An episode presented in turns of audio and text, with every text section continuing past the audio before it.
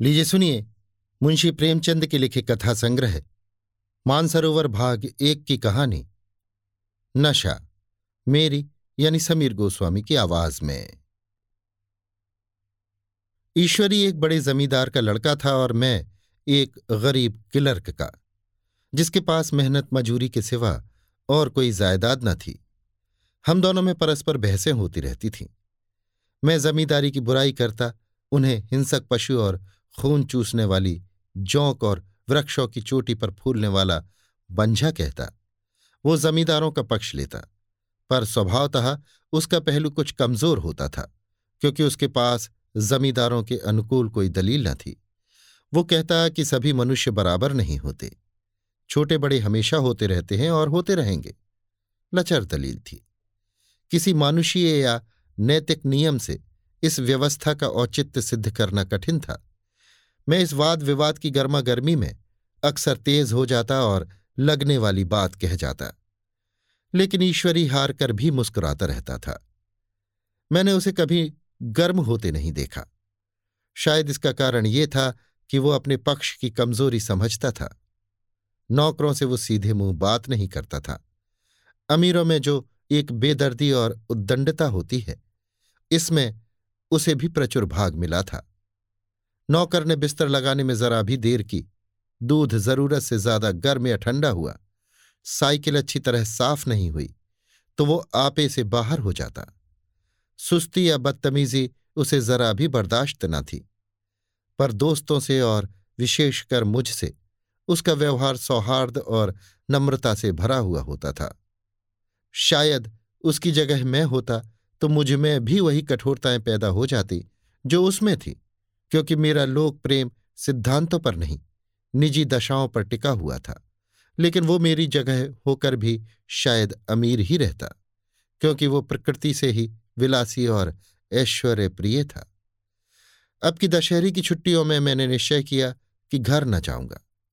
मेरे पास किराए के लिए रुपए न थे और न घर वालों को तकलीफ़ देना चाहता था। मैं जानता हूँ वे मुझे जो कुछ देते हैं, वो उनकी हैसियत से बहुत ज़्यादा है। उसके साथ ही परीक्षा का ख्याल था। अभी बहुत कुछ पढ़ना है। बोर्डिंग हाउस में भूत की तरह अकेले पड़े रहने को भी जीना चाहता था। इसलिए जब ईश्वरी ने मुझे अपने घर चलने का नेवता दिया तो मैं बिना आग्रह के राज़ी हो गया। ईश्वर के साथ परीक्षा की तैयारी खूब हो जाएगी। वो अमीर होकर भी मेहनती और जहीन है। उसने इसके साथ ही कहा, लेकिन भाई, एक बात का ख्याल रखना। वहाँ अगर जमींदारों की निंदा की तो मामला बिगड़ जाएगा और मेरे घर वालों को बुरा लगेगा।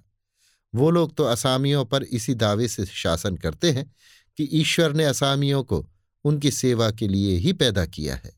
असामी भी यही समझता है। अगर उसे सुझा दिया जाए कि जमींदारी और असामी में कोई मौलिक भेद नहीं है तो जमींदारी का कहीं पता न लगे। मैंने कहा तो क्या तुम समझते हो कि मैं वहाँ जाकर कुछ और हो जाऊँगा? हाँ, मैं तो यही समझता हूँ।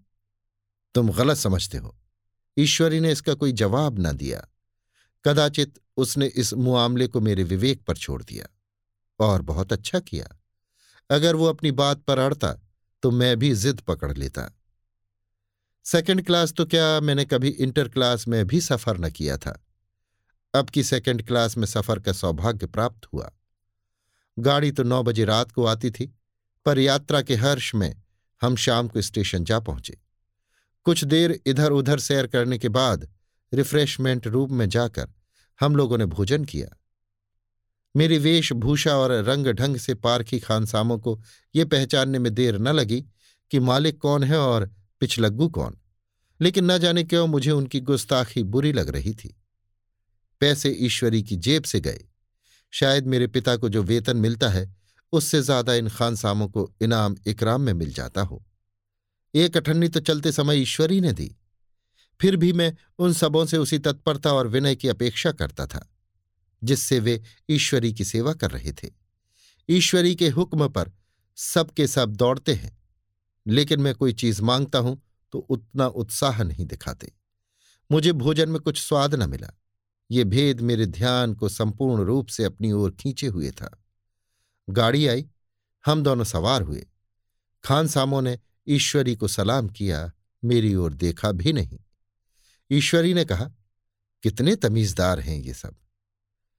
एक हमारे नौकर हैं कि कोई काम करने का ढंग नहीं। मैंने खट्टे मन से कहा, इसी तरह अगर तुम अपने नौकरों को भी आठ आने रोज इनाम दिया करो तो शायद इससे ज़्यादा तमीजदार हो जाए। तो क्या तुम समझते हो, ये सब केवल इनाम के लालच से इतना अदब करते हैं? जी नहीं, कदापि नहीं। तमीज और अदब तो इनके रक्त में मिल गया है। गाड़ी चली, डाक थी। प्रयाग से चली तो प्रतापगढ़ जाकर रुकी। एक आदमी ने हमारा कमरा खोला। मैं तुरंत चिल्ला उठा, दूसरा दर्जा है सेकंड क्लास है। उस मुसाफिर ने डिब्बे के अंदर आकर मेरी ओर एक विचित्र उपेक्षा की दृष्टि से देखकर कहा, जी हाँ, सेवक कितना समझता है? और बीच वाले बर्थ पर बैठ गया। मुझे कितनी लज्जा आई कह नहीं सकता। भोर होते होते हम लोग मुरादाबाद पहुँचे। स्टेशन पर कई आदमी हमारा स्वागत करने के लिए खड़े थे। दो भद्र पुरुष थे, पाँच बेगार। बेगारों ने हमारा लगेज उठाया। दोनों भद्र पुरुष पीछे पीछे चले। एक मुसलमान था, रियासत अली। दूसरा ब्राह्मण था, राम हरख। दोनों ने मेरी ओर अपरिचित नेत्रों से देखा। मानो कह रहे हैं तुम कौए होकर हंस के साथ कैसे? रियासत अली ने ईश्वरी से पूछा, ये बाबू साहब क्या आपके साथ पढ़ते हैं? ईश्वरी ने जवाब दिया, हाँ, साथ पढ़ते भी हैं और साथ रहते भी हैं। यों कहिए कि आप ही की बदौलत में इलाहाबाद में पड़ा हुआ हूँ। नहीं, कब का लखनऊ चला आया होता? अब कि मैंने घसीट लाया। इनके घर से कई तार आ चुके थे, मगर मैंने इनकारी जवाब दिलवा दिए। आखिरी तार तो अर्जेंट था। जिसकी फ़ीस चार आने प्रतिशब्द है। पर यहाँ से भी उसका जवाब इनकारी ही गया। दोनों सज्जनों ने मेरी ओर चकित नेत्रों से देखा। आतंकित हो जाने की चेष्टा करते जान पड़े। रियासत अली ने अर्धशंका के स्वर में कहा, लेकिन आप बड़े सादे लिबास में रहते हैं। ईश्वरी ने शंका निवारण की, महात्मा गांधी के भक्त हैं साहब। खद्दर के सिवा कुछ पहनते ही नहीं। पुराने सारे कपड़े जला डाले। यों कहो कि राजा है। ढाई लाख सालाना की रियासत है, पर आपकी सूरत देखो तो मालूम होता है, अभी अनाथालय से पकड़कर आए हैं। राम हरख बोले, अमीरों का ऐसा स्वभाव बहुत कम देखने में आता है, कोई भाप ही नहीं सकता। रियासत अली ने समर्थन किया। आपने महाराजा चांगली को देखा होता तो दांतों तली उंगली दबाते एक गाढ़े की मिर्जई और चमरौधे जूते पहने बाजारों में घूमा करते थे। सुनते हैं, एक बार बेगार में पकड़े गए थे और उन्हीं ने दस लाख से कॉलेज खोल दिया। मैं मन में कटा जा रहा था, पर न जाने क्या बात थी कि ये सफ़ेद झूठ उस वक्त मुझे हास्यास्पद न जान पड़ा। उसके प्रत्येक वाक्य के साथ, मानो, मैं उस कल्पित वैभव के समीप तर आता जाता था। मैं शहसवार नहीं हूँ। हाँ, लड़कपन में कई बार लद्दू घोड़ों पर सवार हुआ हूँ। यहाँ देखा तो दो कलारास घोड़े हमारे लिए तैयार खड़े थे। मेरी तो जान ही निकल गई। सवार तो हुआ पर बोटियाँ काँप रही थीं। मैंने चेहरे पर शिकन न पड़ने दिया। घोड़े को ईश्वरी के पीछे डाल दिया। खैरियत ये हुई कि ईश्वरी ने घोड़े को तेज न किया, वरना शायद मैं हाथ पैर तोड़वा कर लौटता। संभव है ईश्वरी ने समझ लिया हो कि ये कितने पानी में है। ईश्वरी का घर क्या था, किला था? इमाम बाड़े का सब फाटक द्वार पर पहरेदार टहलता हुआ, नौकरों का कोई हिसाब नहीं, एक हाथी बंधा हुआ। ईश्वरी ने अपने पिता, चाचा, ताऊ आदि सबसे मेरा परिचय कराया और उसी अतिशयोक्ति के साथ। ऐसी हवा बांधी कि कुछ न पूछिए। नौकर चाकर ही नहीं, घर के लोग भी मेरा सम्मान करने लगे। देहात के जमींदार, लाखों का मुनाफा, मगर पुलिस कांस्टेबल को अफसर समझने वाले। कई महाशय तो मुझे, हुजूर हुजूर कहने लगे। जब जरा एकांत हुआ तो मैंने ईश्वरी से कहा, तुम बड़े शैतान हो यार, मेरी मिट्टी क्यों पलीत कर रहे हो? ईश्वरी ने दृढ़ मुस्कान के साथ कहा, इन गधों के सामने यही चाल ज़रूरी थी, वरना सीधे मुँह बोलते भी नहीं। जरा देर के बाद नाई हमारे पाँव दबाने आया। कुंवर लोग स्टेशन से आए हैं, थक गए होंगे। ईश्वरी ने मेरी ओर इशारा करके कहा, पहले कुंवर साहब के पाँव दबा मैं चारपाई पर लेटा हुआ था। मेरे जीवन में ऐसा शायद ही कभी हुआ हो कि किसी ने मेरे पाँव दबाए हो। मैं इसे अमीरों के चोचले, रईसों का गधापन और बड़े आदमियों की मुटमर्दी और जाने क्या क्या कहकर ईश्वरी का परिहास किया करता और आज मैं पोतड़ों का रईस बनने का स्वांग भर रहा था। इतने में दस बज गए। पुरानी सभ्यता के लोग थे। नई रोशनी अभी केवल पहाड़ की चोटी तक पहुँच पाई थी। अंदर से भोजन का बुलावा आया। हम स्नान करने चले। मैं हमेशा अपनी धोती खुद छांट लिया करता हूँ, मगर यहाँ मैंने ईश्वरी की ही भांति अपनी धोती भी छोड़ दी। अपने हाथों अपनी धोती छांटते शर्म आ रही थी। अंदर भोजन करने चले। हॉस्टल में जूते पहने मेज पर जा डटते थे। यहाँ पाँव धोना आवश्यक था। कहार पानी लिए खड़ा था। ईश्वरी ने पाँव बढ़ा दिए। कहार ने उसके पाँव धोए। मैंने भी पाँव बढ़ा दिए। कहार ने मेरे भी पाँव धोए। मेरा वो विचार न जाने कहाँ चला गया था। सोचा था, वहाँ देहात में एकाग्र होकर खूब पढ़ेंगे, पर यहाँ सारा दिन सैर सपाटे में कट जाता था। कहीं नदी में बजरे पर सैर कर रहे हैं, कहीं मछलियों या चिड़ियों का शिकार खेल रहे हैं, कहीं पहलवानों की कुश्ती देख रहे हैं, कहीं शतरंज पर जमे हैं। ईश्वरी खूब अंडे मंगवाता और कमरे में स्टोव पर आमलेट बनते। नौकरों का एक जत्था हमेशा घेरे रहता। अपने हाथ पाँव हिलाने की कोई ज़रूरत नहीं। केवल जबान हिला देना काफ़ी है। नहाने बैठो तो आदमी नहलाने को हाजिर, लेटो तो आदमी पंखा झलने को खड़े। मैं महात्मा गांधी का कुंवर चेला मशहूर था। भीतर से बाहर तक मेरी धाक थी। नाश्ते में जरा भी देर न होने पाए। कहीं कुंवर साहब नाराज़ न हो जाए। बिछावन ठीक समय पर लग जाए।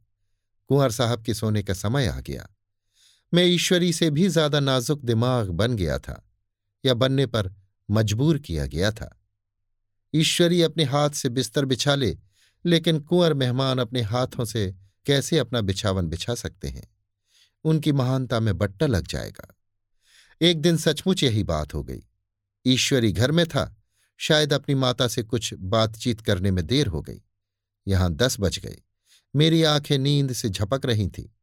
मगर बिस्तर कैसे लगाऊँ? कुंवर जो ठहरा। कोई साढ़े ग्यारह बजे मेहरा आया। बड़ा मुँह लगा नौकर था। घर के धंधों में मेरा बिस्तर लगाने की उसे सुधी ना रही। अब जो याद आई तो भागा हुआ आया। मैंने ऐसी डांट बताई कि उसने भी याद किया होगा। ईश्वरी मेरी डांट सुनकर बाहर निकल आया और बोला, तुमने बहुत अच्छा किया। ये सब हरामखोर इसी व्यवहार के योग्य हैं। इसी तरह ईश्वरी एक दिन एक जगह दावत में गया हुआ था।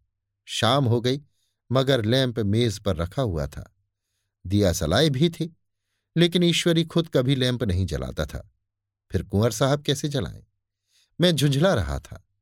समाचार पत्र आया रखा हुआ था, जी उधर लगा हुआ था, पर लैंप नदारत देवयोग से उसी वक्त मुंशी रियासत अली आ निकले।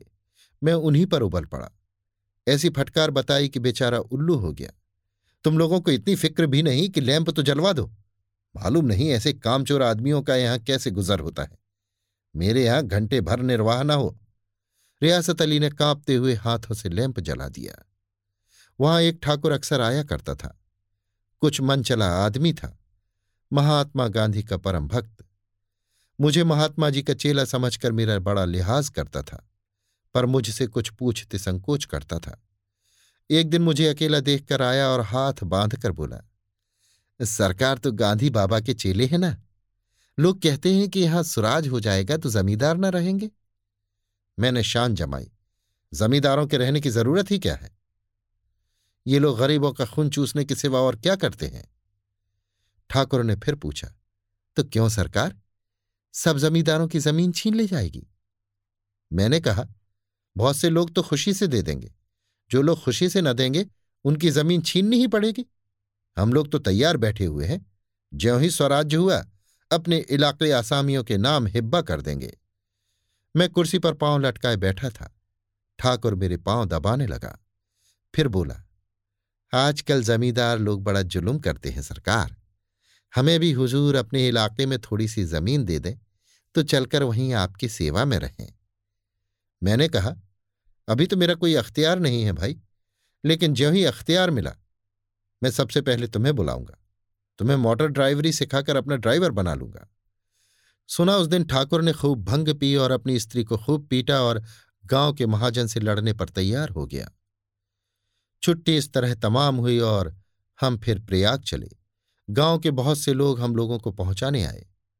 मैंने भी अपना पार्ट खूब सफ़ाई से खेला और अपनी कुबेरोचित विनय और देवत्व की मुहर हर एक हृदय पर लगा दी। जी तो चाहता था हर एक नौकर को अच्छा इनाम दू, लेकिन वो सामर्थ्य कहाँ थी? वापसी टिकट था ही, केवल गाड़ी में बैठना था, पर गाड़ी आई तो ठसा ठस भरी हुई। दुर्गा पूजा की छुट्टियाँ भोग कर सभी लोग लौट रहे थे। सेकंड क्लास में तिल रखने की जगह नहीं, इंटर क्लास की हालत उससे भी बदतर। ये आखिरी गाड़ी थी किसी तरह रुक न सकते थे। बड़ी मुश्किल से तीसरे दर्जे में जगह मिली। हमारे ऐश्वर्य ने वहाँ अपना रंग जमा लिया, मगर मुझे उसमें बैठना बुरा लग रहा था। आए थे आराम से लेटे लेटे जा रहे थे सिकड़े हुए, पहलू बदलने की भी जगह न थी। कई आदमी पढ़े लिखे भी थे, वे आपस में अंग्रेज़ी राज्य की तारीफ़ कर रहे थे। एक महाशय बोले, ऐसा न्याय तो किसी राज्य में नहीं देखा। छोटे बड़े सब बराबर। राजा भी किसी पर अन्याय करे तो अदालत उसकी गर्दन दबा देती है। दूसरे सज्जन ने समर्थन किया। अरे साहब, आप खुद बादशाह पर दावा कर सकते हैं। अदालत में बादशाह पर डिग्री हो जाती है। एक आदमी, जिसकी पीठ पर बड़ा गट्ठर बंधा था, कलकत्ते जा रहा था। कहीं गठरी रखने की जगह न मिलती थी। पीठ पर बांधे हुए था। इससे बेचैन होकर बार बार द्वार पर खड़ा हो जाता। मैं द्वार के पास ही बैठा हुआ था। उसका बार बार आकर मेरे मुँह को अपनी गठरी से रगड़ना मुझे बहुत बुरा लग रहा था। एक तो हवाएँ यों ही कम थी, दूसरे उस गंवार का आकर मेरे मुँह पर खड़ा हो जाना। मानो मेरा गला दबाना था। मैं कुछ देर तक जब्त किए बैठा रहा। एकाएक मुझे क्रोध आ गया। मैंने उसे पकड़कर पीछे ठेल दिया और दो तमाचे ज़ोर ज़ोर से लगाए। उसने आँखें निकालकर कहा, क्यों मारते हो बाबूजी? हमने भी किराया दिया है। मैंने उठकर दो तीन तमाचे और जड़ दिए। गाड़ी में तूफ़ान आ गया। चारों ओर से मुझ पर बौछार पड़ने लगी। अगर इतने नाजुक मिजाज हो तो अव्वल दर्जे में क्यों नहीं बैठे? कोई बड़ा आदमी होगा तो अपने घर का। मुझे इस तरह मारते तो दिखा देता। क्या कसूर किया था बेचारे ने? गाड़ी में सांस लेने की जगह नहीं। खिड़की पर जरा सांस लेने खड़ा हो गया तो उस पर इतना क्रोध। अमीर होकर क्या आदमी अपनी इंसानियत बिल्कुल खो देता है? ये भी अंग्रेज़ी राज है, जिसका आप बखान कर रहे थे। एक ग्रामीण बोला, दफ्तरन माँ, घुसन तो पावत नहीं। उस पर इतना मिजाज? ईश्वरी ने अंग्रेज़ी में कहा what an idiot you are बीर अभी आप सुन रहे थे मुंशी प्रेमचंद के कथा संग्रह मानसरोवर एक की कहानी, नशा। मेरी यानी समीर गोस्वामी की आवाज़ में।